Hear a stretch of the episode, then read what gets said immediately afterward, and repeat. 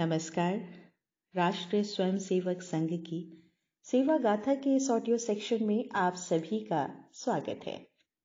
मैं हूँ सुधी सिद्धार्थ। आज की कहानी का शीर्षक है, खो न जाए कहीं ये तारे जमी पर।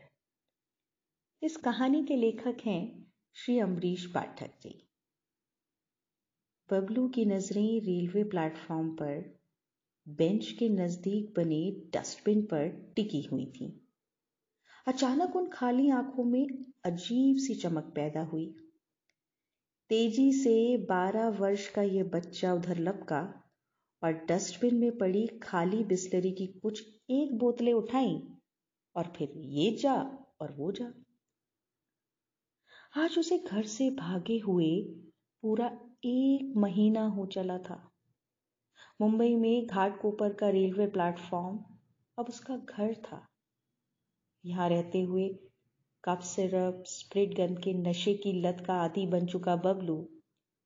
भूख मिटाने के लिए कूड़े के ढेर से कुछ भी बचा खुचा खाना खोजकर खा लेता था।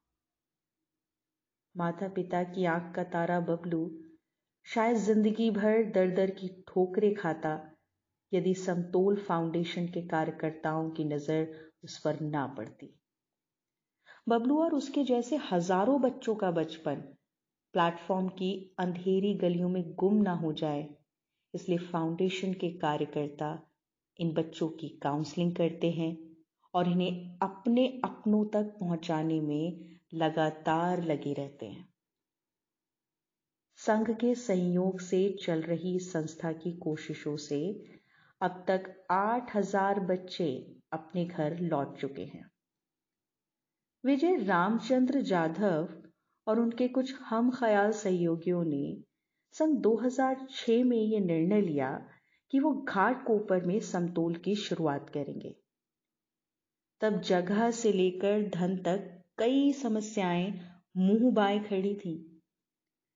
तब उस समय थाने के स्वयंसेवक माधव जोशी की मुलाकात, उन्हें वहाँ के तत्कालीन प्रांत प्रचारक श्री जयंत सहस्त्र बुद्धि जी तक ले गई। और तब से हमेशा के लिए संघ व समतोल का अटूट बंधन आज तक बरकरार है। संघ के अनुसांगिक संगठन हिंदू सेवा संघ ने थाने ज़िले में मामलोली नाम के गाँव में मन परिवर्तन शिविर के लिए एक एकड़ ज़मीन दान में दी और विभाग सह कार्यवाह महेश देश पांडे ने समतोल के कार्यालय के लिए पश्चिम दादर में जगह दी और सेवा सहयोग के ज़रिए कुछ ट्रस्टी मिल गए। अब तक संघ का प्राथमिक शिक्षा वर्ग कर चुके विजय जी ने बच्चों की घर वापसी के लिए जिस मन परिवर्तन शिविर की रूपरेखा बनाई उसमें भी संस्कार में शिक्षा और योग के साथ देशभक्ति की संघानुकूल शैली को ही चुना।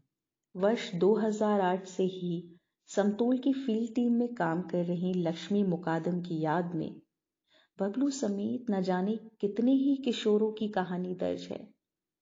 वह पंद्रह साल के सद्दाम मोहम्मद का किस्सा बताती हैं।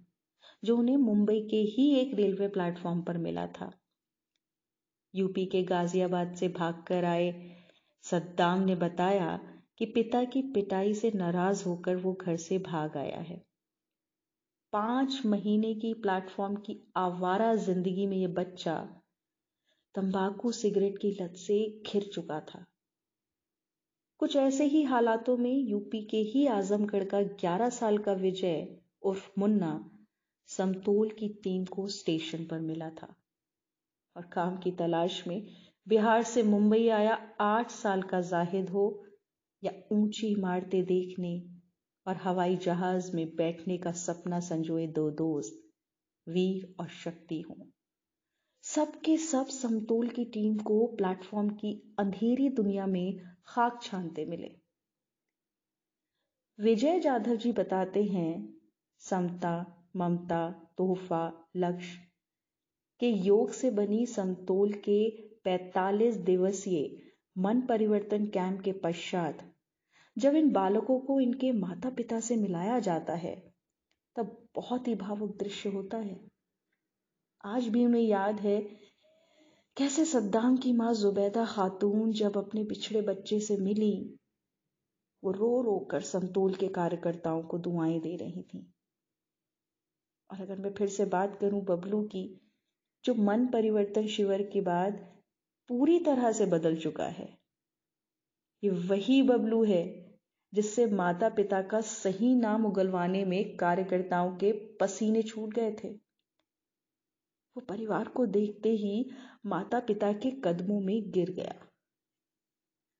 संस्था की सक्रिय कार्यकर्ता सुप्रिया की माने तो इन किशोरों को पहले शेल्टर लाना और फिर 45 दिवसीय कैंप करने के लिए राज़ी करना इतना आसान नहीं होता।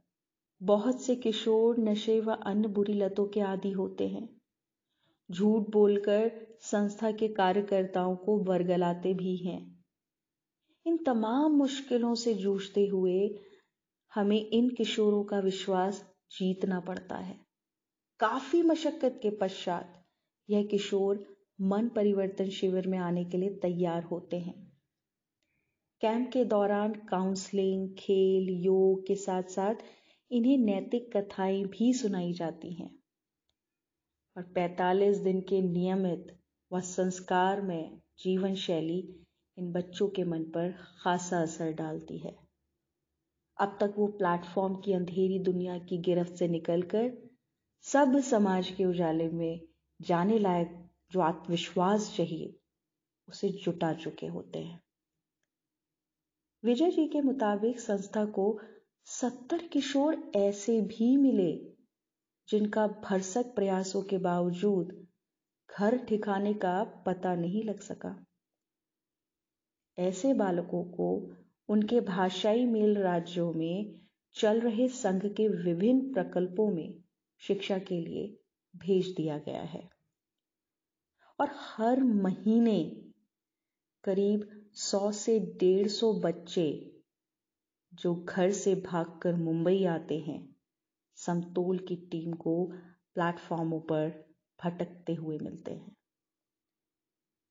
और यहीं से शुरू होती है उन्हें दोबारा सही राह दिखाने की समतोल गाथा। तो ये थी आज की कहानी। ऐसी ही कहानियों को पढ़ने के लिए आप हमारी वेबसाइट पर विज़िट कर सकते हैं www.sevagatha.org और हमारी ऐप भी डाउनलोड कर सकते हैं। अगली बार एक नई कहानी के साथ आपसे फिर मुलाकात होगी। तब तक के लिए वंदे मातरम।